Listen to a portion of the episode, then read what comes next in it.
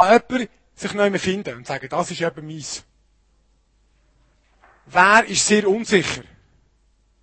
Und wer sagt, ich das ist jetzt, das kann ich überhaupt nicht sagen.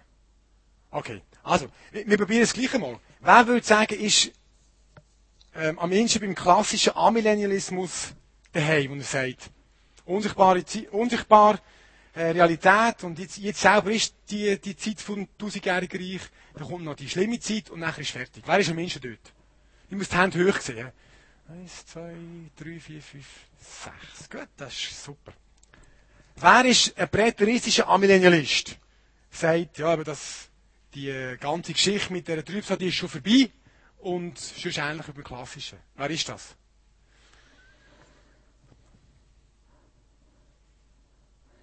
Zwei. Zwei. Gut. Wer ist ein klassischer Prämillennialist? Also, wo sagt, das ist eine irische Zeit, aber nicht die Spielform mit der Entrückung und Israel ein spezielles Volk von Gott, sondern wo sagt, Gemeinde ist das Volk von Gott, oder die, die Jesus glauben, und die Entrückung wiederkommt, fallen zusammen. Wer ist so jemand? Klassischer Prämillennialist. Haben wir kennen, hat mich auch gewundert. Gibt es bei uns fast nicht. Gut. Wer ist ein dispensationalistischer Prämillennialist von der Prägung, so wie ich das auch war? Wer ist das? Wollt sich niemand alt, hä? Jetzt, äh, das ist jetzt blöd, hä? Das ist jetzt wirklich blöd. Ich habe mich nicht zurückhalten weil objektiv ist es einfach nicht gegangen. Uh, also, ehrlich gesagt, ist natürlich klar, wenn ich am Anfang gefragt hätte. Also, im Normalfall, in der Freikirche kommst du dort am meisten Rückmeldungen über. Aber das ist auch, oder? Wer ist der klassische Postmillenlist? Auch nicht. Dann sind alle anderen präteristische Postmillenlisten. Wer ist das? Ah, da haben wir viele Enthaltungen. Das ist am optimistischen.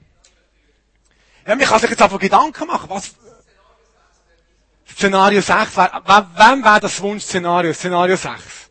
Alles, also, das Trübsal ist schon vorbei, ähm, wir werden eine super Zeit erleben, Bekehrung von fast allen Menschen, hä? Halleluja! Also, wir sind uns eigentlich einig emotional, oder? Was durchgeht. Ähm, spannend an ganz, wie? Es ist genau so. Es ist genau so. Ich, vielleicht von meiner Geschichte her, für mich ist, ähm, und das ist das, was ich jetzt vielleicht heute in den letzten paar Minuten noch und dann vor allem auch nächstes Mal will, wirklich überbringen, ist, eine entscheidende Einsicht für mich war, dass ich glaube, man muss das Neue Testament an diesen Stellen ernster nehmen, als die meisten Endzeitleute machen, wenn sie sagt, das, was hier steht, wird bald passieren. Jesus sagt, bei der ganzen Endzeitrede, und das schlägt einfach kein Geissen weg, sagt, diese Generation wird nicht vergehen, bis das alles geschehen ist. Und du kannst alle anderen Stellen anschauen, das habe ich gemacht, ich habe auch Griechisch. Diese Generation ist für Jesus immer eine Aussage, seine Zeitgenossen. Vielleicht kennt ihr das, oder? Es wird ein Leiden zum Teil übersetzt, dieses Geschlecht wird nicht vergehen. Matthäus 24, am Schluss, das ist, glaube ich, 34.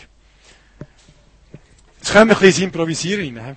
Matthäus 24, 34 oder Markus am Schluss, 13, 33 ist es, glaube ich, wo Jesus ja eigentlich die Frage der Jünger mal eigentlich grundlegend beantwortet. Matthäus 24, Vers 34, glaube ich, heißt, ist das. Wahrlich, wahrlich, ich sage euch, diese Generation wird nicht vergehen, bis dies alles geschehen ist. Also mindestens das, was bis dort steht, vorne. Sagt Jesus, wird in dieser Generation noch passieren. Es gibt Stellen, wo Jesus sagt, Matthäus 16, wo er sagt, es gibt Leute, die da stehen. Matthäus 16, Vers 28. Wahrlich, wahrlich, ich sage, wir sind einige von denen, die hier stehen. Die werden den Tod keinesfalls schmecken, bis sie den Sohn des Menschen haben kommen sehen in seinem Reich. Es gibt zwei Varianten. Jesus hat sich geirrt. Matthäus 16, 28. Also ich glaube, dass das drin steht, stimmt. Oder Jesus redet doch gar nicht vom Ende der Zeit, sondern von etwas, was seine Leute noch erlebt haben. Und das ist ja auch die Frage gewesen, wenn wir erst von Markus 13 miteinander anschauen, können wir das mal lesen. Ähm, Markus 13, darum ist der kürzeste von diesen Texten, ist am einfachsten, dort durchzugehen. Dort ist die Frage ganz klar am Anfang, wann wird der Tempel zerstört? Wann wird er zerstört und was sind Zeichen? Und Jesus beantwortet genau die Frage. Er gibt ein Zeichen, was alles wird passieren. Ihnen dann auch, wenn sie müssen fliehen aus Jerusalem. Und am Schluss sagt er, wahrlich, ich sage euch, diese Generation wird nicht vergehen, bis dies alles geschehen ist. Das ist für mich eine entscheidende Wendung. Darum bin ich ein Präterist. Darum glaube ich, dass die große Trübsal schon vorbei ist. Am Schluss von der Rede sagt Jesus, es wird keine sättige Trübsal mehr geben.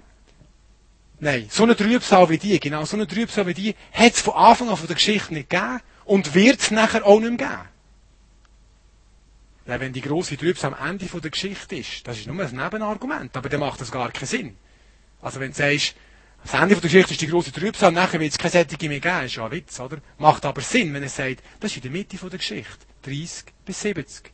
Verstehen, was ich sagen Dann ist die grosse Trübsal. Und das gibt natürlich ganz einen anderen Ausblick auf die Zeit, die kommt. Wenn du sagst, das ist vorbei. Offenbarung, Offenbarung ist genau das Gleiche. Wie fängt die Offenbarung an? Wir schauen das nächste Mal detailliert an. Wir sind noch ein Teaser oder Taster fürs nächste Mal. Offenbarung fängt an. Offenbarung Jesu Christi, um seinen Knechten zu zeigen, was bald geschehen wird. So fängt es an. Und weißt, wenn dann nachher Leute kommen und sagen, ja, du kannst, bei Jesus ist ein Tag wie tausend Jahre, haben sie ja schon gehört, oder? Und tausend Jahre wie ein Tag, dann stimmt es schon. Aber das nichts mit dem, was da steht. Das ist das Wort bald, schon vor tausend Jahren. Erstens und zweitens, und das ist jetzt wirklich ein wichtiger Punkt, wenn wir über die Offenbarung noch ein bisschen mehr reden. Die Offenbarung, müsst ihr euch vorstellen, wird an Christen geschrieben, die aufs brutalste verfolgt werden. Aufs brutalste. Die sind wirklich, die sind jeden Tag mit dem Tod bedroht. Die werden vom Nero in den Garten gestellt als Fackeln für seine Partys. Er zündet sie an, damit er das oben Licht hat. Das ist wirklich unvorstellbar. Die Christen haben eine drängende Frage und die kommt in der Offenbarung. Offenbarung 6, Vers 10 steht, bis wenn? Wie lang geht das noch? Wann machst du am Nero ein Ende? Und, das werden wir erst mal sehen, die Juden haben so aufs Blut verfolgt im ersten Jahrhundert. Das ist die Grundfrage. Wann hört die Verfolgung auf? Jetzt schreibt Jesus ihnen ein Trostbuch. Das ist nämlich die Offenbarung, das ist ein Trostbuch für die ersten Christen, dass sie wissen, hey, Gott regiert, er sitzt auf dem Thron, man hat die Thronmissionen und ich will euch zeigen, was bald wird passieren. Und jetzt gehen wir hin und sagen, nein, er tröstet sie zwar, hey, es wird bald aufhören, aber eigentlich meint er, es geht noch 2000 Jahre. Also ich komme ein Problem mit dem Gottesbild über. Verstehen was ich meine? Das ist ein Trauerspruch für Christen, die die Frage haben. Das heißt, es wird bald vorbei sein. Das Tier, der Nero, wird bald weggemacht werden. Wer immer Babylon ist, wird bald weggemacht werden. Und wir gehen dann und sagen, nein, nein, nein, das ist gemeint, das geht noch lang. Und dann alles in Zukunft. Kann ich euch ein Beispiel sagen? In Kapitel 13 steht ja nachher, dass das Tier eine Zahl hat. 666, oder? Und wer ein bisschen Verstand hat, kann die Zahl berechnen. Jetzt, das sind zwei Sachen, die wir wissen Erstens, wenn Gott seine verfolgten Christen Rechenaufgaben stellt, die sie gar nicht lösen können. Weil nämlich der, der hier gemeint ist, ja, wenn immer, eben, Obama, wer immer können wählen, oder? Erst 2000 Jahre später kommt. Was soll das? Weil er sagt, wir können das berechnen. Das ist berechenbar. Dann macht es für mich nur Sinn, wenn Gott ihnen wir werden erst mal schauen, warum, in einer verklausulierten Art und Weise, damit sagen die römischen Soldat checkt, dass der Nero gemeint ist, sagt, das ist jemand, den ihr kennt. Und das Zweite ist, wie kommen sie darauf, dass man eine Zahl berechnen kann? Ist ja so, in den alten Sprachen, Griechisch und Römisch, hat es keine Zahlen gegeben. Es gibt einfach nur Buchstaben. Aber wenn du eine Zahl schreiben willst, schreibst du einfach Buchstaben. Also zum Beispiel 1 ist der A. Oder wenn es, wenn es eins schreiben, schreibst du griechische Al Alpha. Wenn es zwei schreiben, schreibst du griechische Es gibt keine Zahlen. Das heisst, die Aussage macht nur Sinn in einer Sprache oder in einem, in einem, in einem Zahlen- und Buchstabensystem, wo eben Zahlen und Buchstaben das Gleiche sind. Verstehen was ich meine? Das ist heute nicht der Fall. Darum hat er beim, beim, beim, äh, wie beim Bill Gates müssen überlegen, ja, welchen, welchen Wert hat der Buchstabe und kommt auf ASCII gekommen. Das ist interessant. Nur, vor 2000 Jahren war es für Christen brutal schwierig, auf das zu kommen. Brutal schwierig. Also macht auch die Aussage, ist nur eins von vielen Beispielen, macht nur den Sinn, wenn man sagt, aha, Gott meint, was er sagt, das wird bald passieren. Die können die Zahl berechnen. Und das hat für mich gesehen, das hat einen entscheidenden Unterschied gemacht in meiner Sicht von der Zukunft. Die grosse Trübsal, wie die Bibel sie nennt, die ist vorbei. Das ist eine Zeit zwischen 30 und 70, wo es im Römischen Reich wirklich abartig zu und her gegangen ist und wo am Schluss der Tempel zerstört wird. Anyway, ja.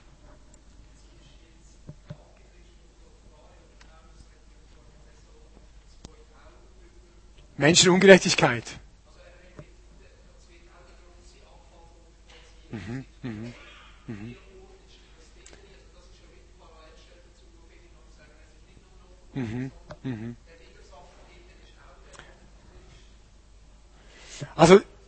Gibt eigentlich drei verschiedene Gestalten. Es gibt der Antichrist, das ist das Wort Antichrist. Das kommt nur im 1. und 2. und 3. Johannesbrief vor. Also das Wort Antichrist, Antichristos kommt nur dort vor.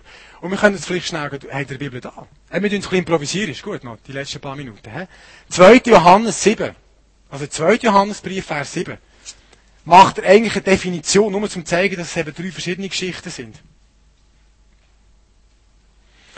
2. Johannes 7. Viel klarer kannst du es nicht mehr definieren. Der Antichrist hat eben nichts zu mit dem Deal der Offenbarung. Da sagt Johannes, viele Verführer sind in die Welt hinausgegangen, die nicht Jesus Christus im Fleisch gekommen bekennen. Dies ist der Verführer und der Antichrist. Also ist quasi eine Definition. Dies ist der Antichrist. Doppelpunkt. Das ist nicht eine einzelne Person, das ist ein Phänomen. Wahrscheinlich spezifisch auf jüdische Irrlehrer bezogen, die gesagt haben, Jesus sei eben nicht ähm, der Sohn von Gott. Das ist jetzt eine Mutmaßung. Aber einfach, der Antichrist ist in dem Sinne nicht eine Person, sondern ein Phänomen. Verstehen Sie, meine? Es ist eine Definition da. Dies ist der Antichrist und das das sind die, die nicht bekennen, dass Jesus der Sohn Gottes ist, der ins Fleisch gekommen ist, also der Mensch geworden ist. Dann gibt es Offenbarung 13. Das ist das Tier. Dort ist ähm, aus meinen Augen klar, das ist, äh, ist, ist der Kaiser Nero. Weil, das werden wir erst mal noch genauer anschauen. Kat, äh, Nero und Kater mit diesen Zahlen geschrieben, äh, mit diesen Buchstaben geschrieben und auf Zahlenwert umgerechnet gibt es 666. Dann gibt es zwei Thessalonicher, zwei, gell? Und dort muss ich passen. Weil, das habe ich beraten, hey, aber das kann ich nicht aus dem Stegreif sagen, schauen wir erst mal noch an. Ich glaube, es sind drei unterschiedliche Phänomene, die dort sind. Aber das schauen wir uns erst mal noch genauer an. Das kann ich, dem, das kann ich nicht improvisieren. Das ist gut, aber danke für die Frage. Du glaube, es sind verschiedene Geschichten und das ist entscheidend für mich. Oder? Wir dürfen nicht die Bibel auslegen mit einem System, sondern man muss jeden Text für sich anschauen. In welchem Kontext steht das? Dort ist es eben dann nicht so hilfreich, wenn man zuerst das Modell hat und mit dem Modell an Text geht. Das ist manchmal sehr eigentlich kontraproduktiv. Sondern man muss wie die Texte für sich lesen. Also, vielleicht noch jetzt zu dem Teil. Hat jemand gerade noch eine Frage, die ihm zu oberst ist? Oder äh, ein Einspruch? Oder noch einen Break machen? Ja? Aber wenn Fragen jetzt gerade um sind, würde ich die gerne jetzt noch nehmen. Und dann würde ich sonst noch auf zwei Sachen gehen, die ich schriftlich schon bekommen habe. Ist das gut? Also, ja. Es ist, was ist jetzt die Zeit? Ja. Das ist noch Hand gegangen. Ja? Das Tier aus der Offenbarung ist. Also, bist du nächstes Mal da? Also, es gibt verschiedene, es gibt verschiedene Hinweise. Ähm, ich weiß nicht, wir können es jetzt machen. Ich, ich mache mal schnell Blech und dann schauen wir es genau an. Das eine ist, dass du eine Aussage in der Offenbarung hast, das, was da steht, wird bald passieren. Ich glaube, dass meint Gott, dass es gibt eine andere Stelle, die ganz klar zeigt, im Unterschied zu einer alttestamentlichen Stelle, dass wirklich etwas gemeint ist, was ganz neu ist. Also muss ich irgendwie das Zeug, das dort in Verbindung bringen mit Geschehnissen in dieser Zeit vom ersten Jahrhundert.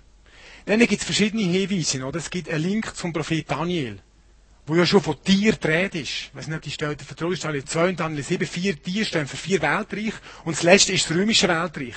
Und das letzte Weltreich, das letzte Tier und das Tier aus der Offenbarung haben sehr ähnliche Merkmale. Also ist ja auch logisch, wenn der Nero der grösste Pfingst von der Christen, dass dort von dem dreht ist. Und dann ist halt eben am Schluss von dem Kapitel, geht er wieder Schlüssel. Er sagt 666. Jetzt, wenn du den Namen vom Kaiser Nero, Nero und Kater, mit hebräischen Buchstaben schreibst, und das ist eben noch tricky. Johannes hat nicht können das so machen, dass jeder der war ja in Gefangenschaft gewesen, und ein Buch geschrieben hat. Jeder gerade sofort merkt, dass er jetzt durch Kaiser Nero mit, äh, wie soll ich sagen, mit äh, griechischen Buchstaben wieder können lesen dann wäre jetzt schnell draufgekommen. Also schreibt es mit hebräischen Buchstaben. Und der Zahlenwert von Nero und Kater mit hebräischen Buchstaben geschrieben, gibt 666. Das war eine Schnellbleiche, oder? Darum bin ich überzeugt, dass dort die Rede ist, das war der grösste Find von den Christen. Einer den zwei grossen Finden war der Nero. Das ist so ein bisschen, das ist der Weg, genau. Pause, ist gut. Zehn Minuten. Und nachher gehen wir in den letzten Block, wo ich schnell zwei Fragen auch erklären, was ist gemeint mit den Fragen, die gekommen sind, und zwei Sachen schon beantworten.